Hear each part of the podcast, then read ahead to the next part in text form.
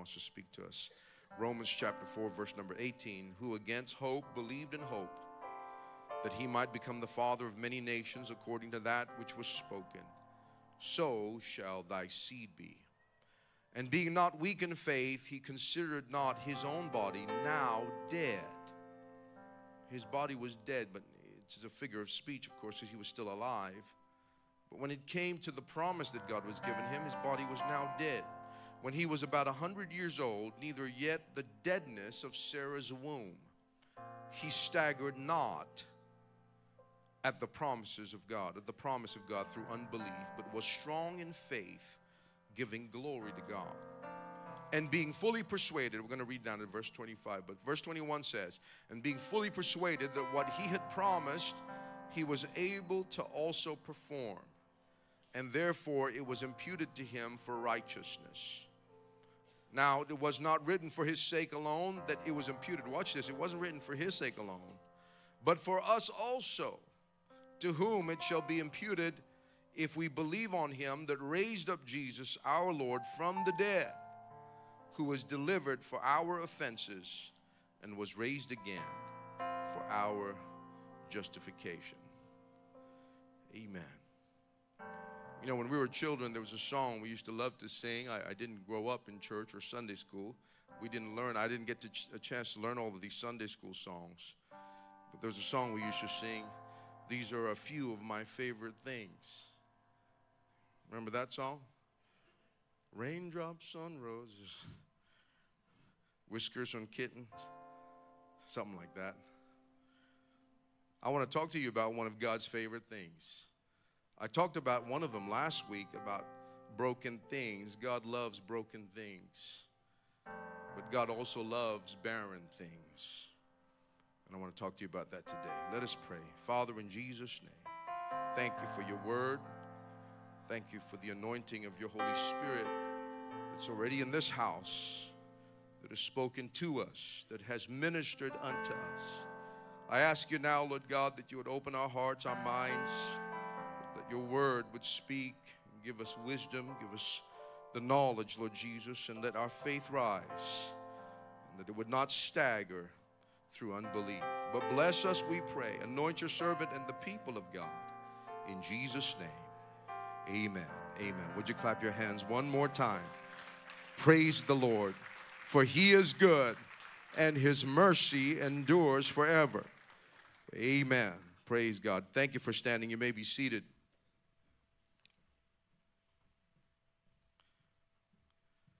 Mrs. Rosanna Della Corte, Italian woman born in 1931, gave birth to a baby boy on July 18, 1994, when she was 63 years old. The baby was conceived through artificial insemination using donor's eggs, but she became known as the oldest woman to be a mother. Amen. How many of you 60 year olds can imagine having a baby right now? This was similar, in fact, just a little bit short of what God had promised to Abraham and Sarah. That at the age of 75, God calls this man, Abram, at the time, to leave his kindred, his father's house, his home. And uh, God calls him to leave his house to go to a new land, a new place, a place that he didn't know where it was, he didn't have any familiarity with it, to leave the comforts of his own home. But he is at 75 years of age, well past retirement. Perhaps God made a mistake. Perhaps he he got the wrong address, it was somebody else. But then in Genesis chapter 12, God gives him this promise. In verse number two, he says, I will make of you a great nation, and I will bless you and make your name great, and you shall be a blessing. And this is one of the incredible promises we find in God's word. He says, I will bless them that bless you, curse him that curses you, and in you shall all the families of the earth be blessed.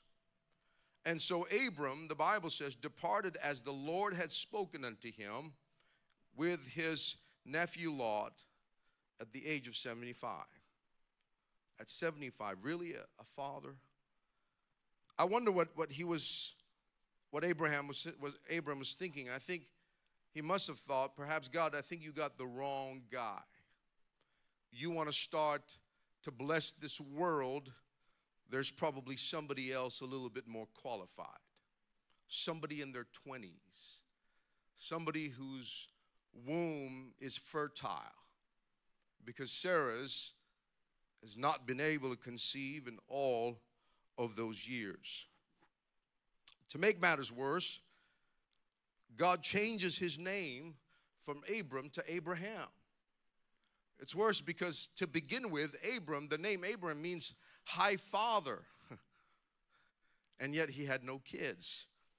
Then he changes it from Abram to Abraham to call him the father of multitude, of the multitude. This must, this, might for some people, this may be some kind of a joke. Like, like you would call, you know, a big guy skinny. or you would call a, a skinny guy muscle. You know, my, uh, uh, Joaquin's pop always calls him muscles because he's so skinny. He's, and he loves that. He'll just flex his arm. But that's, you know, it was almost like sarcastic. Yeah, we're going to call you the father of the multitude of people. And yet, they couldn't even have children. But the Bible says he believed in hope against hope. That means that there was no good reason to hope because of the present circumstance that he found himself in. He was old. The desire to procreate was perhaps all but gone. Uh, the, the, uh, the, the faculties, the instruments probably weren't working anymore. The Bible says the body that was now dead. When there was no good reason to believe and to have hope, uh, he, ha- he had hope. He hoped against hope. There was nothing in his story to indicate that, that he could have any children. But the voice of God says that I have chosen you not by virtue of your strength or your abilities, but I have chosen you because of your lack of strength and ability to have children. God could have chosen anybody, but He chose this old man and old woman to be the progenitor for an entire race of people. The Bible tells us that God has chosen the foolish things of the world to confound the wise, the weak things of the world to confound that which is mighty. I submit to you, ladies and gentlemen, that one of the favorite things that God chooses is not only the broken things, but He looks at the barren things. Somehow, God has this obsession God has this desire, this infatuation, if you will, to, for the lack of a better word, for those things or that which is barren. He could have chosen the most virile young couple that he could find. He could have chosen somebody that was in their prime, somebody that, that had uh, uh all of the abilities, the desires were all there. But no, when God says, I'm going to start a new nation, I'm going to create a new people for myself, let me see who I could find. So he goes into the nursing homes. He goes into the old people's houses and said, Let me see who is the most uh, unable here. And he picks the 75 year old to begin to start a new people for himself. Can I tell you that this is what draws God? He's not, again, so much enamored by our talents. He's not blown away by our strengths and our abilities. But when God begins to do something, He looks for that which is barren. He looks for that which is impossible. He looks for that which man has already discounted and thrown away and said, That's an impossibility. I've come to tell you the kind of God that we serve, amen, He is drawn by barrenness and emptiness and that which seems like there is nothing. I've come to preach to somebody here today, whatever your circumstance is, if it is broken, if it is barren, if there's emptiness, if there's nothing, you open the cupboard and it's simply empty. I want you to know that you are the perfect candidate for your God to perform a miracle. He looks for the barren. He looks for those uh, that can't do it. He looks for those uh, that don't have the ability. God is looking for you. Uh, if you look at your own life and there's nothing there, you are exactly who God is looking for. Oh, I wish you would clap your hands and begin to praise Him. If you see the lack, if you see the emptiness, if you see what you don't have, it's exactly who God is looking for. Hallelujah. God is somehow enamored by this. He chooses Hannah to give birth to Samuel, a woman that couldn't have children. He uses Samson's mother. He always looks for the barren. He goes to Gideon's house the smallest tribe out of the 12 tribes of Israel, the one that's hiding behind the threshing floor because he's afraid. God's looking, he's not looking for the muscles, he's not looking for the talent, he's looking for the weakest in the lot. He's looking for the weakest in the bunch. And when he decides he's going to come into this world, he goes to a 16 year old, a virgin womb, and says, I'm going to impregnate you by virtue of the Holy Ghost to bring redemption to this world, I've come to tell you one of God's favorite things is the barren. It's when you have lack, when you don't have. That's exactly who God is looking for. Hallelujah. God has chosen the foolish things of the world.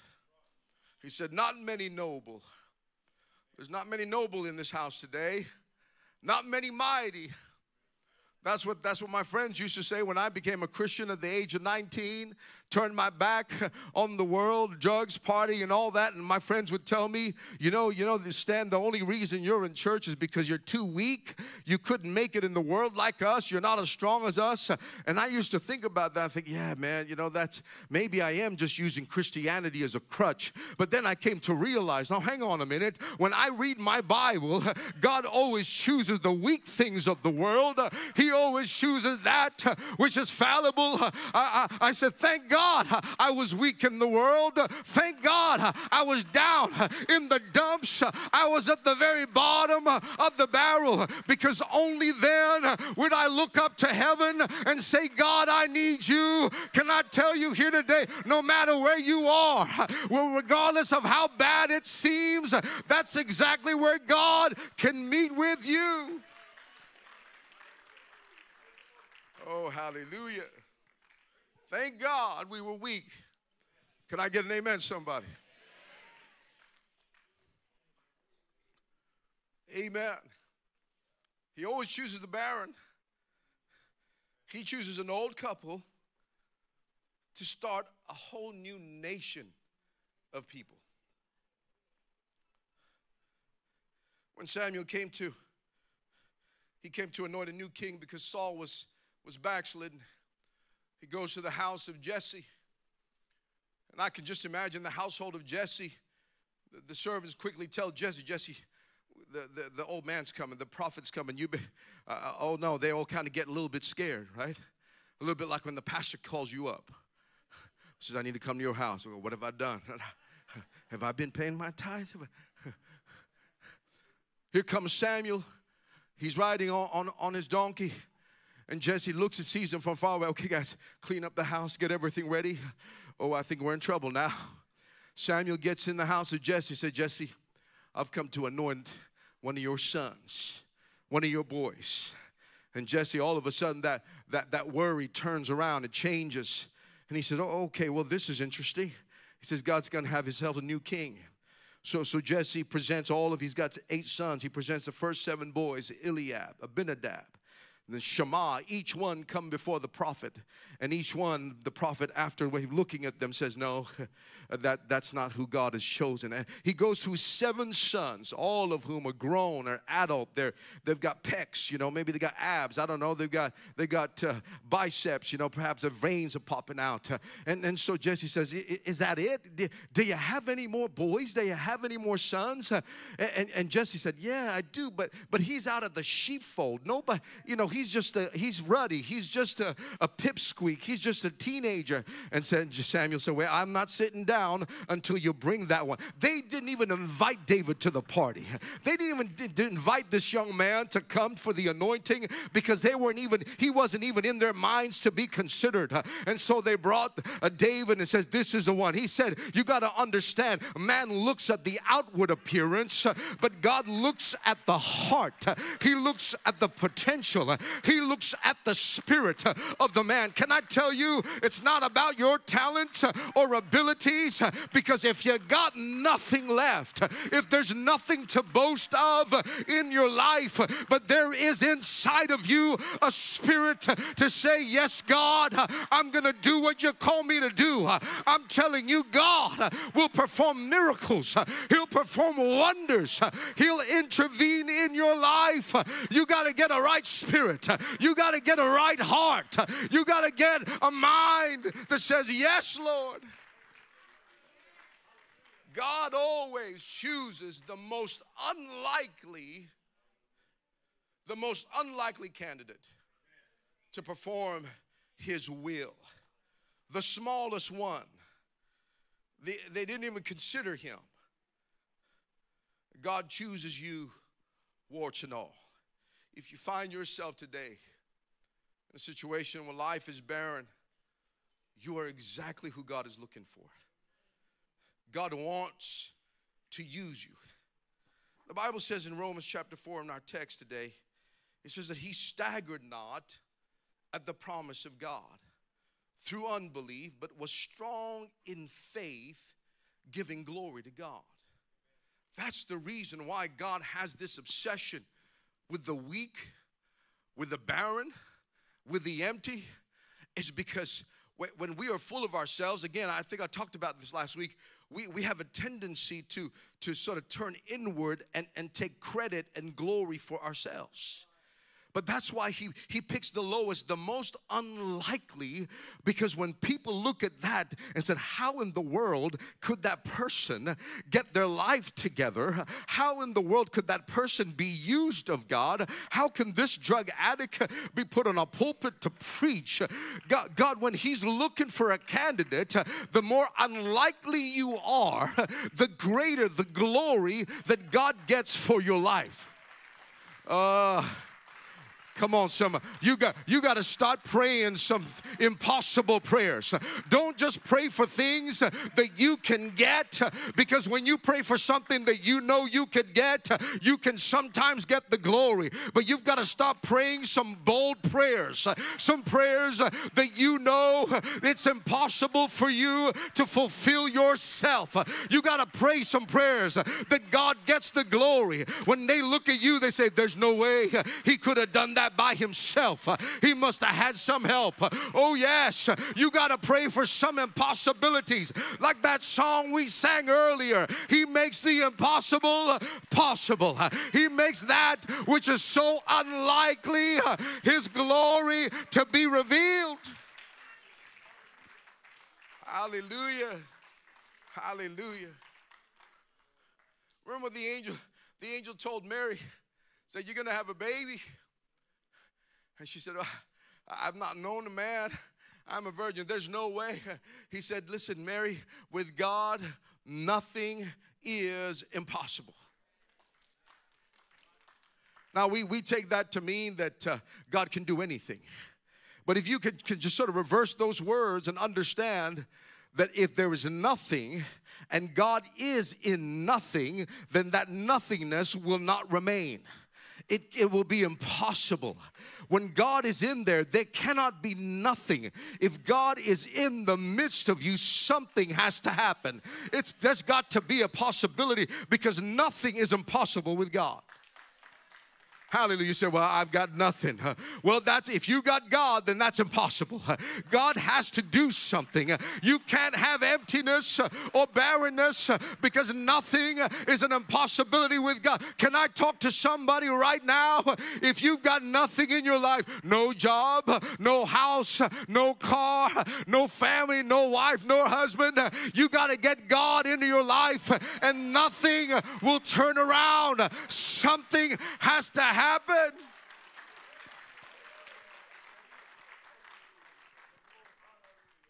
Hallelujah. It's all about His glory. If you've got nothing, impossibilities are merely an avenue for the miraculous. Now, I'm not saying we can't see the miraculous in our everyday life and everyday circumstances. Absolutely, life on this planet itself is a miracle. Oh, here I go again, going to apologetics. I get myself into trouble because I can't even finish it.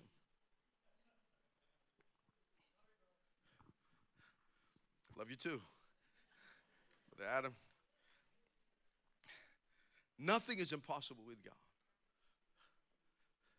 Even living on this planet. You know what scientists have discovered? They've discovered that, that, that the laws of the universe is, is on, a, on a very, very tight constant. It's a measurement, like the, the law of thermodynamics, the law of gravity, the law of gravity that keeps us all down on this earth. Scientists say that it, it's, it's, it's, uh, it's finely tuned, what they call the fine tuning of the universe. The universe is so finely tuned in all of these laws that if you move like, like you know, the dial on a radio, those old style radios, you turn the dial. I don't know if you young people know what that is. There's a needle that goes up and down on a frequency. You turn the dial. You go, what's that? Not, that's not on Spotify. That's they say that the law of the universe, that, that for example, the law of gravity is it's like on this dial, the length of the universe. And the law of the, the, the law of gravity, gravity itself is so finely tuned in a particular frequency on the radio that if you move it one, you know, when you just move that frequency a little bit, it just becomes distorted. There's a noise. They said if you move the law of gravity one way, as less stronger than what it is, we would begin to float in the air, and, and all of these all of these gases and all that, that that, helps us to breathe would, wouldn't be able to stay, and we would die.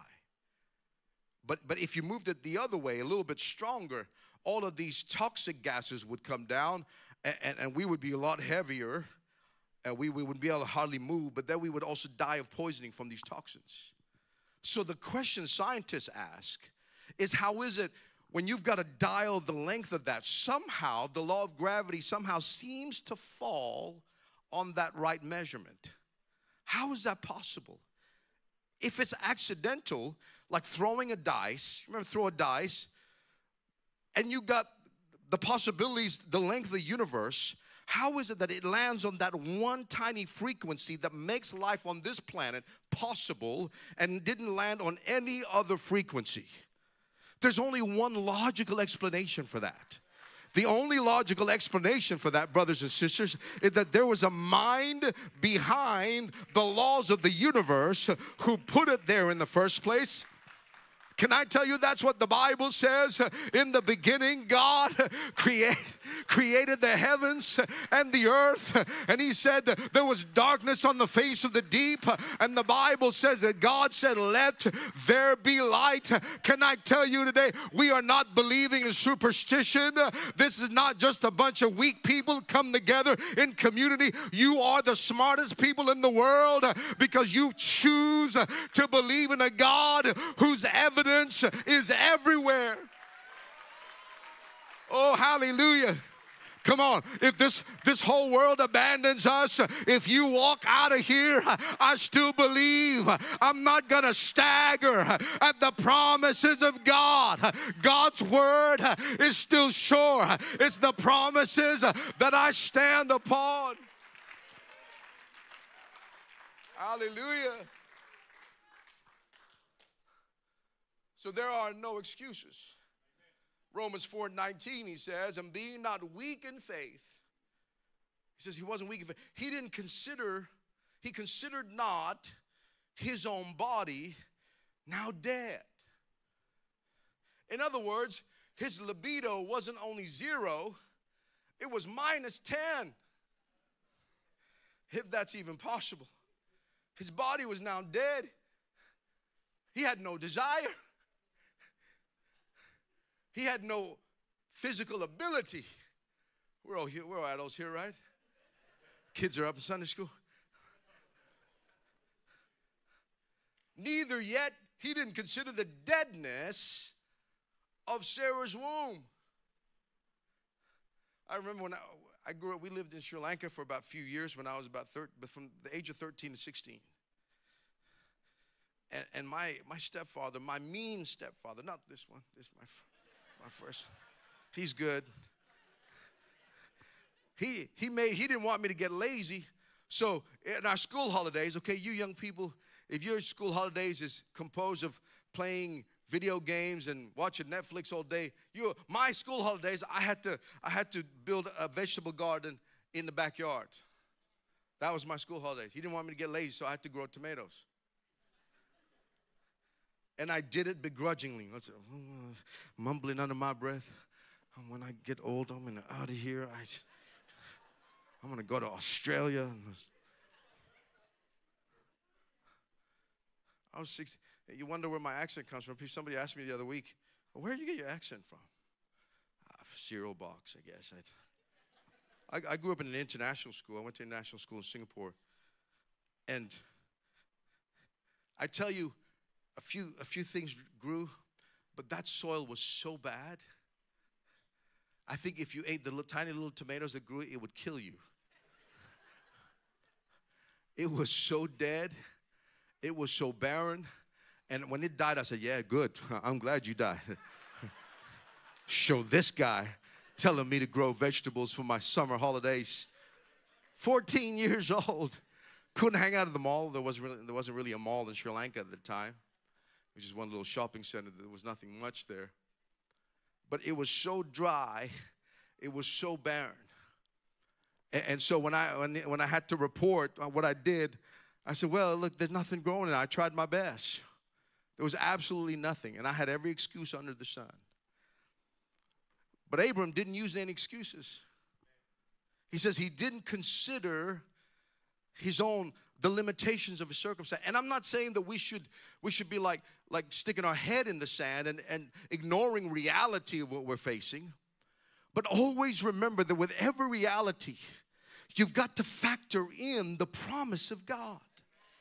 You've got to factor in the power of His Word. Abram had no reason to believe. He had absolutely no, no, no kind of justification to believe something that was so barren and impossible. But this, brothers and sisters, is the nature of faith. The nature of faith refuses to allow the excuses to dictate what he was going to believe. And you've got to now elevate your faith to not rest your faith on your natural circumstance. Again, I acknowledge it's bad, absolutely. But there's another dimension to our lives. It's called the Word of God, it's called the presence of His Spirit, it's called the promises of God, and it's up to you Come on, somebody. It's up to you. It's up to me whether we're going to believe it or not. If you don't want to believe it, that's fine. Go and live your life. But I promise you, if you, like Abram said, I'm going to believe against all hope when there is absolutely no reason to believe but believe God's word, I promise you, God will not fail you.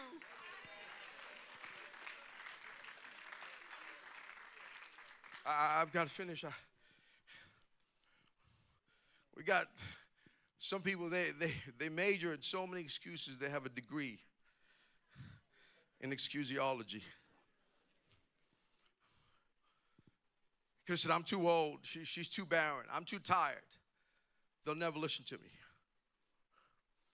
We're always allowing excuses to rob us of our faith. The Bible, we just read it, said these things happened to Abram it was imputed to him righteousness so that it could also be imputed unto us. That when God fills us with his spirit, When we have faith, just by, by Abram believing God, Abraham believing God, the Bible says he was justified. That's how powerful faith is. That you are righteous according to God's word. It doesn't, doesn't mean that he never made mistakes. He did. He certainly did. Like to Abimelech the king about it, Sarah being his sister. Technically, that was kind of true, but not really. Then he followed Sarah's plan to have a child with her handmaiden. Sarah says, Well, you know, I can't have kids. Maybe it's meant to be with, with Hagar, my Egyptian handmaiden. So here you have a baby with her. And notice Abraham said, Okay, sure. He didn't, he didn't fight that. of course, polygamy was kind of acceptable back then, though it wasn't the ideal of God's order. But Abraham said, Sure. and then he has a son, Ishmael, which is not the promised son. He tried to get God to accept Ishmael as the promised son. And I think sometimes that's what we like to do. We try to get God to accept our will. you know, the, the amount of times people come to me and say, well, you know, Pastor, uh, I just want you to, you know, rubber stamp, you know, I, I, this is what I want to do with my life. This is where I want to go. And, you know, you just, you know, I'm just telling you because I want you to rubber stamp. Well, I said, well, have you talked to the Lord? Have you talked to God about it? Brother Slack always used to say, you know, when people want to spend time with him, want to see him, they make an appointment. You know, I need to talk to you, Pastor. And he would also say, Well, have you talked to God first about it? I need to clear my calendar, folks. If you need to talk to me, just talk to talk to God first. and so often, Brother Slack said, people come back to them say, Yeah, you know, Pastor, I don't need to talk to you. And Pastor Slack's like, Praise the Lord. Not that he didn't enjoy talking to people. But listen, don't, don't choose what you want and expect God to anoint it. You got to give him your all. Amen. You got to you got to say, God, let your will be done. So many people says, well, I want this to happen in my life, and I just I believe it's the will of God. Sometimes you can mix up the will of God for what your flesh wants. Oh, Pastor, she's the will of God for me. She's so hot. Is she saved? No, but uh, she's pretty. I, I, want you to anoint it. No. The Bible says to be not unequally yoked with unbelievers. Okay, I think I'm, I'm, I'm losing my message here. I'm, I'm delving into other stuff. I, I, I got to finish up. Musicians, you can come. God always keeps his word. Isaiah 54 tells us, Sing, O barren. If you are barren, his commandment is to sing and break forth. Because when you're barren, that's when God comes in. I am convinced this is one of God's favorite things is the barren.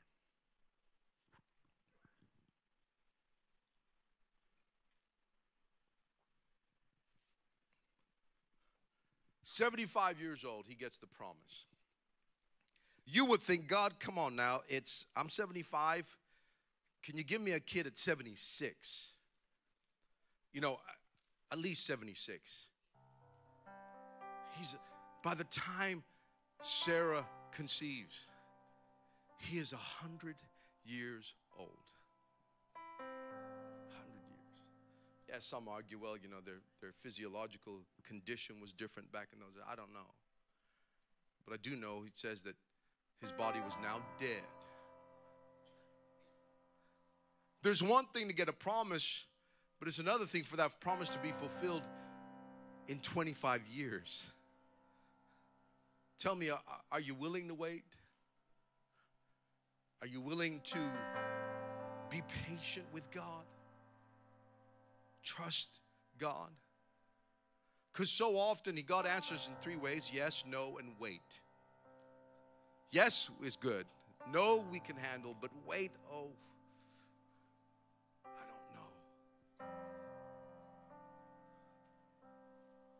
It's not until he's a hundred that somehow this promise is ultimately fulfilled. Who would have thought? Many times I used to try to, my wife and I, you know, we, I used to go out on, on a Saturday, always wanted to go to the Jewish Museum in the city. But they're Jews, so it's always closed on Saturdays. So I think we tried for 10 years, could never get there. Finally, we had a, a day off during the week. This was many years ago, even before I, I was working here. Thought I'd get there on a Monday. It's amazing if you ever get a chance to go to the Jewish Museum. Because these are God's people. And so if you if you don't believe this message today, believe God's word through the Jewish people. Because every Jew that's standing alive in this world right now is a testimony of the promise of God through this old man and this old woman. Hitler tried to kill, he killed six million of them, tried to wipe them out. Still to this day, Israel's surrounded by antagonists, other nations that hate them, and they're constantly, they're, they're, they're not, there's no secret about it. They're not hidden about it. They say, we're going to push Israel off the, the map into the sea. That's, that's their goal. But even if you don't believe this message, believe God's word that the Jews still alive today.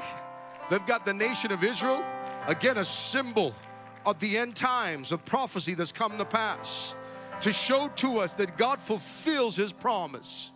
It's a testimony. Every Jew, amen. Some of your sister Emma works her, her, employers are Jews, brother Jews, employers are Jews. They are a testimony of the promise of God that God will always fulfill His word.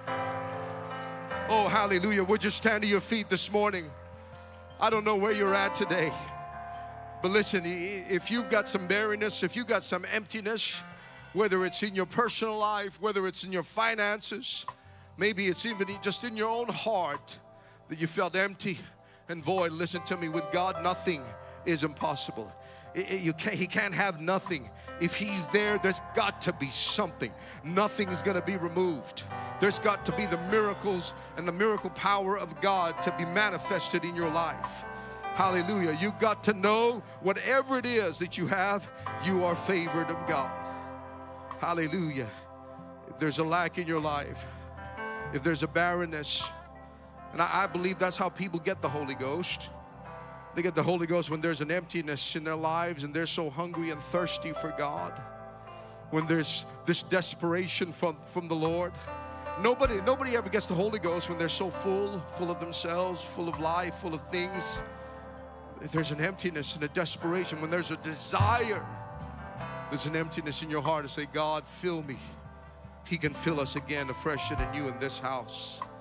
He can let His Spirit flow through us again. Would you lift your voices right now in Jesus' name? Father, we thank you for your presence. We thank you for your anointing in this house. Lord, we're asking you, Lord God, to fill us once again. Lord, we're hungry for you. We're thirsty for you. Lord God, our cupboards are bare. Our, our, our hearts are, are void. Lord Jesus, let your word come. Let your spirit flow. Hallelujah. In the name of Jesus. Lord, give us your Holy Spirit this day. Give us your power this day as we come with repentance and faith. We come believing in the name of Jesus. Hallelujah. I want to invite you to come to the front here. Step out of your seats if you want to be filled with God's presence and power. If you have a need, if there's a barrenness in your life, whatever that need is, God promises to meet that need. He says, I will be with you always. Hallelujah. He says, All things are possible to them that believe. If you need the gift of the Holy Ghost, this morning is your opportunity. You can have this wonderful gift. Why don't we all seek for Him? Why don't we all seek once again for a fresh flow of the Spirit of God? Let's thirst again for Him. Let's desire again for Him, afresh and anew. We want you, Lord. We don't want stuff, we want you. Hallelujah. This altar is open. Why don't you pray? If you've never prayed a prayer of repentance to be reconciled to your God, simply talk to Him with your own words. Say, God, I want you. I need you. He will. He will come to you. He will answer you. ministers, ministers' wives, and husbands, and leaders, leaders, spouses, why don't you come and pray for those that are here this morning? Hallelujah.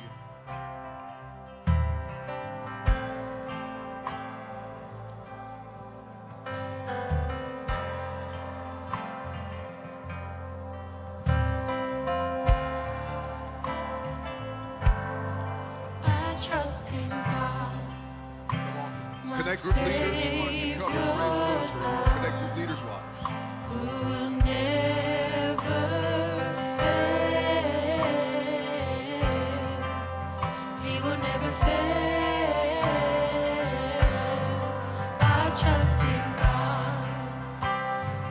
say